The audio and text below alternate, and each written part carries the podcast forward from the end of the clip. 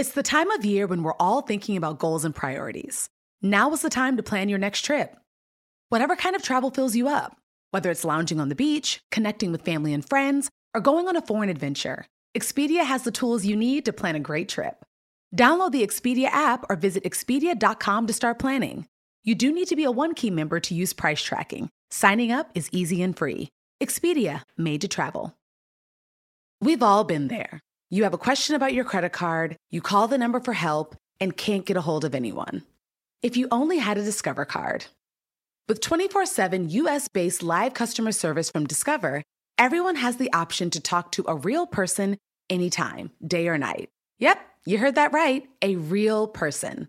Get the customer service you deserve with Discover. Limitations apply. See terms at discover.com slash credit card. I'm Oprah Winfrey. Welcome to Super Soul Conversations, the podcast. I believe that one of the most valuable gifts you can give yourself is time. Taking time to be more fully present. Your journey to become more inspired and connected to the deeper world around us starts right now. Last year, I interviewed Janet Mock for. I feel that way too about her. I interviewed uh, Janet Mock uh, for Super Soul Sunday. And, you know, it was so interesting because I learned so much. I mean, she taught me so much about the spectrum. And then I went and told everybody else I knew, you know, there's a spectrum, not just for sexuality, but for gender also. So Janet told me at the time that she often thinks about Harriet Tubman and what it must have taken for a person to actually go and get their own freedom and then to come back and show people the way. Well, that's just what she's doing. Janet is here to show us the path to authenticity and embracing the otherness. The otherness. Janet Mock.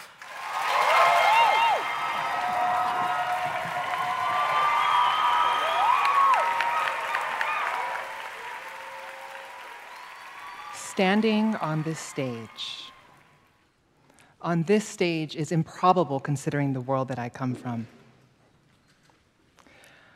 I was born in a pink hospital on the top of a hill in Honolulu, Hawaii, to a mother who was a teen mother, with two sisters who were teen mothers, and a father addicted to crack cocaine. I grew up affected by my family's homelessness and joblessness. We struggled for resources in communities ravaged by poverty. And if that wasn't enough, I also had my own identity struggles. I was welcomed into the world as my parents' firstborn son. They named me after my dad. They dressed me in football team onesies. They expressed my gender for me. And from a young age, I struggled deeply and fought hard to be myself and reveal myself in a culture that mandates that if you're born with certain body parts, you are not allowed to be who you truly are if that expression doesn't align with what those around you deem normal. And by the age of five, I turned out different than the boy my parents expected me to be. I ran around the playground with limp wrists. I had a sort of wiggle in my hips. And I played jacks and jump rope with kids on my block. And this was a complete contrast to my brother Chad, who was a year younger than me, who'd come home with scraped knees and bruises from playing football and basketball with the boys on our block. One of the stories that my siblings love to tell about me involves a hideous hibiscus covered mumu. those big flowery dresses that women in the islands wear. I was six years old, and my friend dared me to put on her grandmother's dress and run across the playground. And I remember the thrill of snatching that dress off that clothesline and putting it on my body, running across that playground in that hideous dress. I felt free because I finally was able to express the girl that I knew myself to be. But then my fierce grandma spotted me, and she smacked me right across my butt.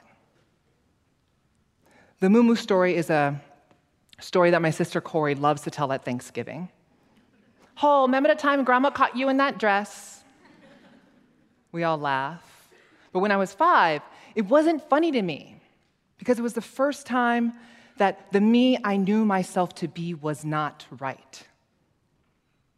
I learned at five years old that living my truth was wrong. I learned at five years old to hide, to hide who I really was.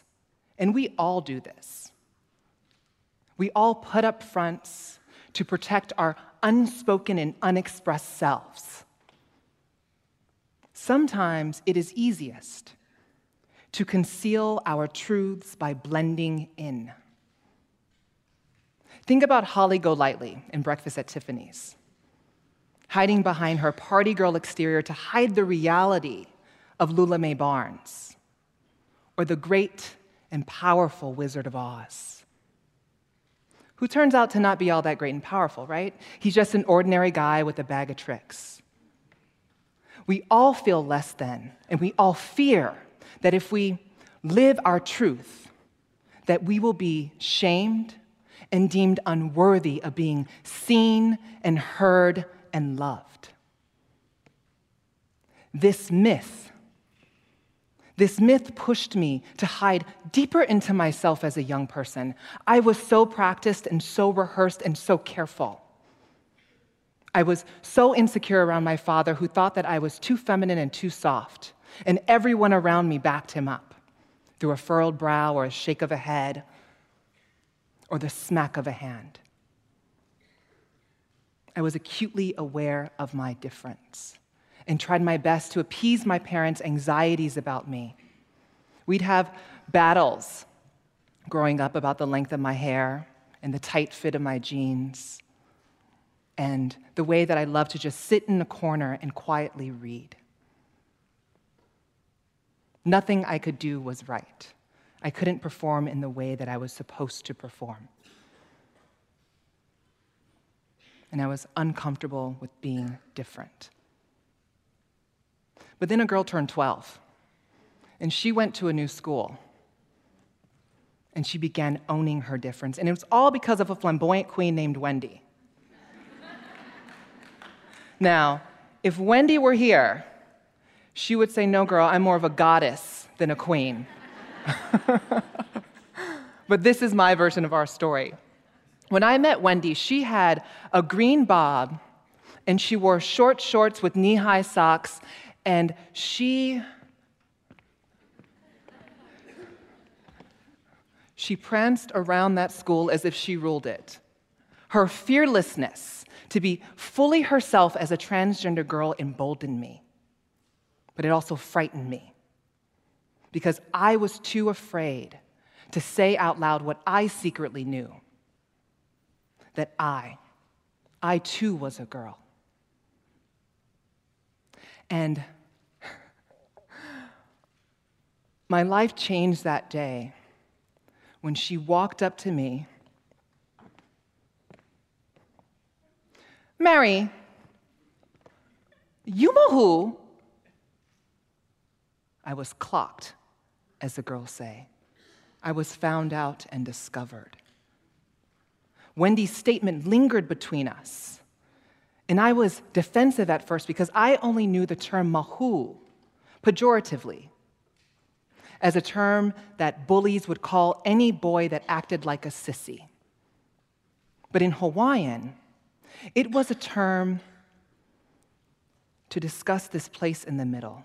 It loosely translates to transgender but it's more than that. It's about going beyond male and female, beyond gender. It's about embodying a space in the middle, a space of your own creation. Don't go anywhere. More to come after this short break. No two travelers are exactly alike, and that means no two trips should be either. Texas' vast landscape of cultures, regions, destinations, and activities allow for an infinite number of different travel experiences. Are you a beach person? Well, you'll be having fun under the sun with Texas' 350 miles of coastline. If you're more of a rugged vacation type, there are campgrounds, hiking trails, and state parks galore. And foodies can't get enough of Texas' world famous barbecue and Tex Mex. Enjoy live music, visit internationally recognized art museums, and check out thrilling cowboy experiences. And now, Travel Texas offers a one of a kind online trip builder that allows users to generate a custom, visually led trip matched to their unique interests. Visit traveltexas.com slash get your own to get the only trip to Texas that matters, yours. That's traveltexas.com slash get your own. Did you know that it's Asian American and Pacific Islander Heritage Month? Macy's is highlighting some really cool AAPI owned brands right now, like Cardon, Kaja, Amelia George, and Hey Meave. Plus, you can help to support college access and student success when you donate online or round up in store to APIA Scholars. APIA is the nation's leading nonprofit organization devoted to the academic, personal, and professional success of Asian American, Native Hawaiian, and Pacific Islander students. Shop Asian American and Pacific Islander owned brands at Macy's.com or in store. This exchange with Wendy meant nothing to her. She was just stating the obvious. To me, it meant everything because someone saw me. And we crossed paths again, and this time she asked me if I wanted to play volleyball after school. And I nodded. And that nod led to lunches together and after school prancing and sleepovers and it was on her grandmother's plastic covered couch where I laid my head on her lap and she tweezed my eyebrows for the first time. and now I'm bald. this selfless grooming, this tweezing, was my first experience of intimacy with another person. Wendy and I would stay up late talking about everything and nothing. I had butterflies in my stomach about having found someone like me whom I didn't have to explain anything to. Wendy and I didn't have terms like transgender or trans. We were too busy living our lives to sit around defining it. And when I think about this time with Wendy, I think about the power of being seen. She was the first person to tweeze my brows, the first to send me to seventh grade homeroom in silver eyeshadow that she swore was natural. the first to tell me that I could be whomever I wanted to be without anyone's permission. Wendy pushed me to ask myself one of the most vital questions. A question that we should all ask ourselves, whether we are 12 or 20 or in the twilight of our lives Who am I? Who am I to me? That's the question. How do we better listen to ourselves? How do we stop shutting out the truths that we are afraid to recognize and start shutting out the voices that rebut us? We must have the audacity to turn up the frequency of our truths. As Dorothy learned from Glinda, we have always had the power. It is the world's limitations and the myths that we internalize about ourselves that pushes us to diminish our power and ignore it. Asking myself, who am I to me? led me to answers that embolden me. Those answers are the foundation unto which I stand here today, assured and affirmed in my truth. And that truth led me to prance in my first day of school in my sophomore year in a crop top like this and a tight pair of jeans and reintroduce myself to my classmates as Janet. For me, Authenticity was my pathway, it was my yellow brick road. Living my truth. Living my truth was the first step to any kind of success in my life. And I look back on that 15 year old girl and I marvel at her. I marvel at her unwavering sense of self. She never let anyone's perceptions about her make her question or doubt who she knew she was. And so many of my classmates didn't get me. But I think that in a space like high school, in a period in our lives where we are figuring out who we are, or blending in and being something that we are not in order to fit in, they respected me. They respected the fact that I was bold enough to stand out and be myself. And that self assuredness was the key to my success in school. I was captain of the volleyball team, I was in student government, I played the tuba in the marching band, the most feminine instrument in the world. I earned our school's only scholarship to college, becoming the first person in my family to go to college.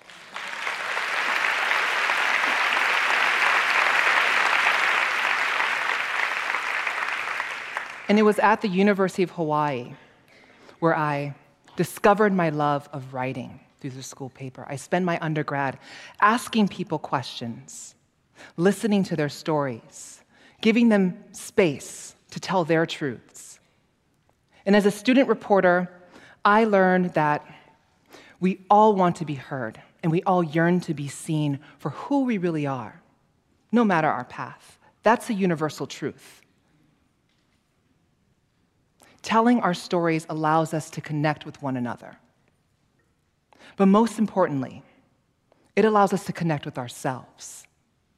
And I knew that telling stories was what I wanted to do for a living. So I moved to New York City to attend graduate school. And New York for me was a city of final destination, the city that is a goal, as E.B. White wrote. I came to New York in quest of something, and my quest was voice and purpose and self. And after years of standing out from middle school and high school and college, I chose to keep the fact that I was trans to myself. And it was liberating. It was liberating to be seen as normal, as another girl in the crowd, another 22 year old discovering who I was beyond the gender stuff. And with that privilege of unmarked existence, the privilege of normalcy, I gained access and I was let in. I learned about storytelling from some of the nation's best journalists. I got internships at magazines that I had read in my bed growing up. I earned my master's degree and landed my dream job as an editor for People magazine. I swore, as this outfit shows, that I was the second coming of Carrie Bradshaw.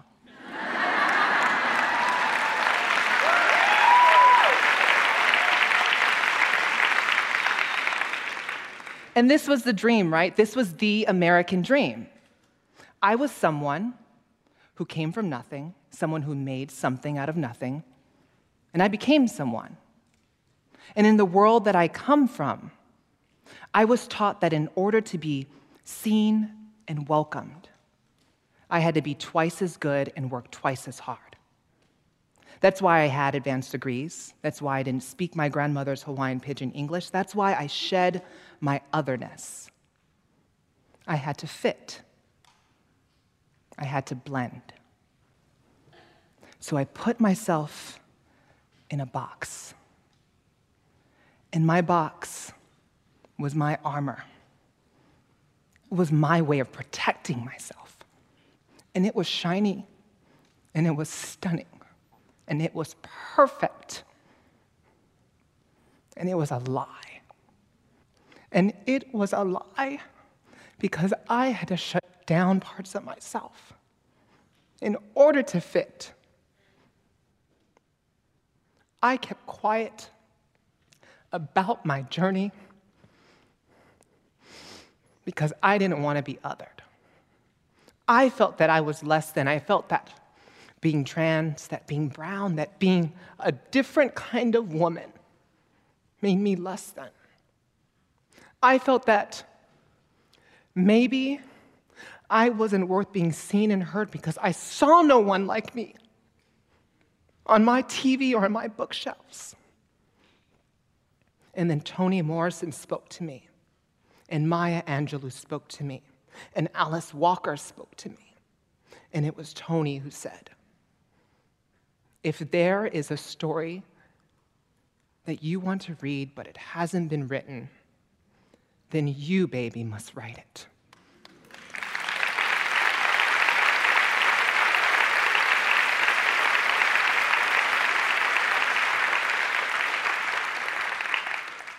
Thomas's presents Technique with Tom. Slicing an English muffin with a butter blade? Boulder Dash! Just pull apart with your hands and marvel in the nooks and crannies' splendor, for each one is unique like a snowflake.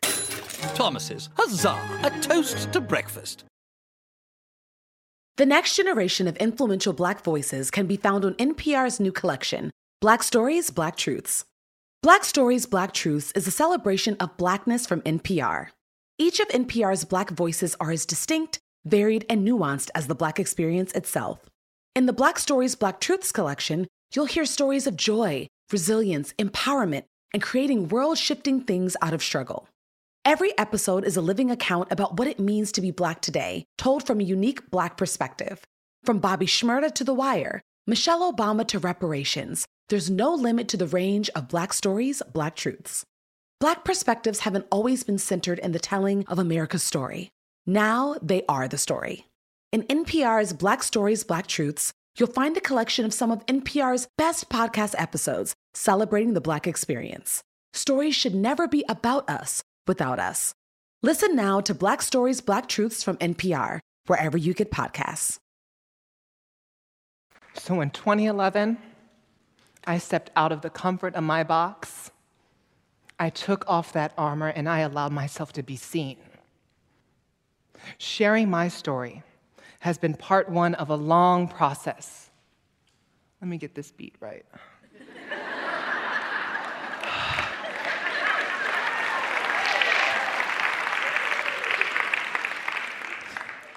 a long process of transition. A girl's gotta look good. As me and Oprah said, pretty privilege is real. I'm not trying to lose my privilege because of these tears. Okay. but telling my story has been step one of a long process of transition. And when I say transition, I'm not talking about hormones and surgeries and before and after photos. I'm talking about something far more universal, something that transcends the body. It's that voice within us the one that we so often ignore, the one that grows into a resounding roar, telling us that it is time for change and courage. Only in listening to that voice and living our truths are we able to come out renewed.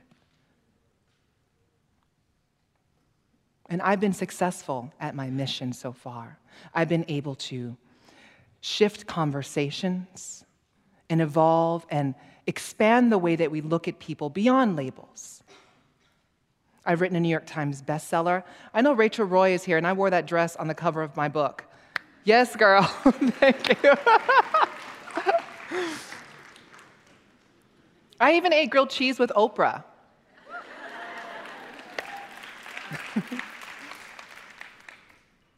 and I'm proud of what I've been able to accomplish. But most importantly, I am proud that I can be a mirror for young girls, a mirror that I didn't have growing up. But I can't ignore the fact that my experience and my success is way outside the norm. Way outside the norm. Many of my sisters are grappling with homelessness and joblessness and a lack of access to health care and education in this deep space of lack pushes them out of hostile homes and intolerant schools and into the streets and prisons and deeper into poverty and we as a society often ignore them because we are afraid of difference. So we push those who are unlike us away. We push the others out of our scope of vision, away from our reality. And instead, what we do is we create and hold up tokens, rare examples of marginalized people who have made it, who we applaud, who alleviate us of our guilt and our shame and our burden. And I know firsthand of what it means to be a token, to be reduced to one aspect of my identity and never fully seen. That's all we want, right? Is to be fully seen. The great irony of my success. The great irony of my success is that it deludes many into believing that my success is possible for all those girls. And the reality is, it is not. Just because I clicked my heels and I made it out of Oz doesn't mean everyone can.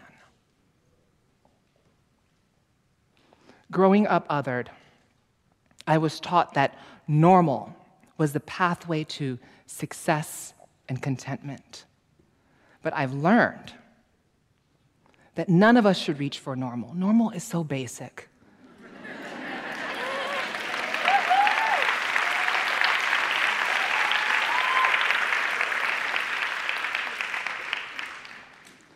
Owning who we are is power.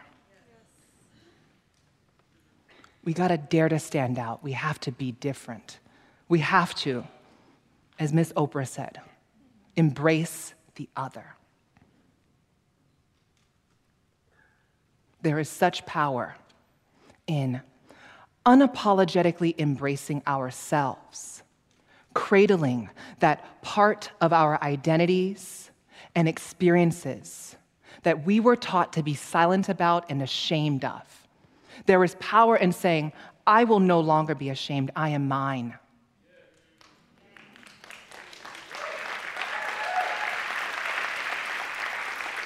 For each of us to own ourselves is key. There can be no equality, there can be no love, there can be no justice until we embrace ourselves and one another. So today, my hope is that in hearing my story, you are propelled to excavate that part of yourself that you have been hiding and allow others to see you just as you are right here without doubt, without shame, without apology.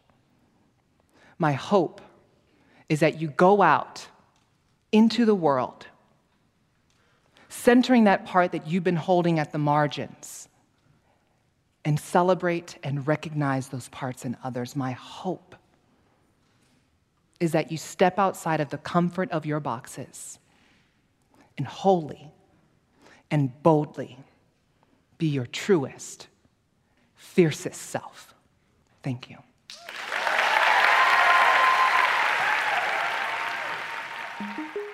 I'm Oprah Winfrey, and you've been listening to Super Soul Conversations, the podcast. You can follow Super Soul on Instagram, Twitter, and Facebook. If you haven't yet, go to Apple Podcasts and subscribe, rate, and review this podcast. Join me next week for another Super Soul conversation. Thank you for listening. Start clean with Clorox because Clorox delivers a powerful clean every time. Because messes happen. Because. Hey, listen. Remember how you told me to toss those takeout containers before we left for vacation? And you were like, I'm serious. If that leaks over the counter, it'll be a slimy abomination by the time I get back. And I was like, yeah, yeah, yeah, of course. Don't worry about it. I won't forget. well. Ooh, yeah, that happens. So start clean with Clorox.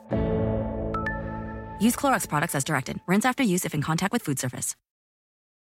Three great words free fries Friday, especially when they're used in that exact order. Get a free medium fries with $1 minimum purchase. Ba-da-ba-ba-ba. Valid one time on Fridays at participating McDonald's through 12 31 24 excludes tax must opt into rewards.